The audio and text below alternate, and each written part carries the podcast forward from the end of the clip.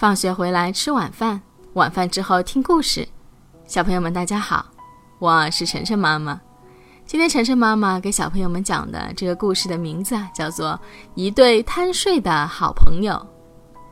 小猪和小熊是一对很要好的朋友，他们有一个共同的爱好，那就是睡觉。他俩啊在一起常交流睡觉的经验，比如听着滴答滴答的雨声。闻着窗下月季的芬芳，进入梦乡，就会睡得特别香、特别甜，还会梦见罐妈妈做绿豆饼。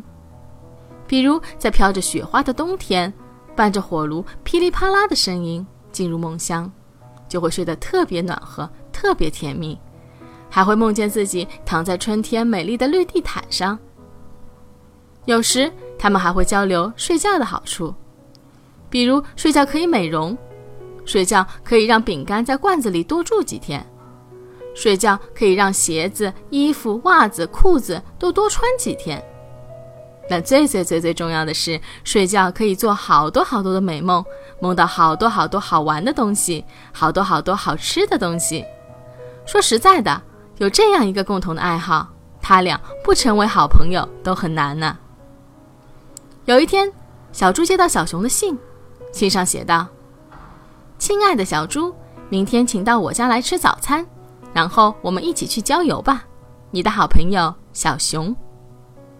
小猪接到信很高兴，第二天很早就来到小熊的家里。可是因为太早了，小熊还在睡觉呢。我也再睡一小会儿吧，小猪说着，便躺在小熊卧室里的沙发上睡起了觉。太阳公公照到小熊的床上时，小熊醒了。啊，小猪来了，不过看上去它睡得很香呢。要不我也再睡一会儿。于是小熊又倒下去睡起了觉。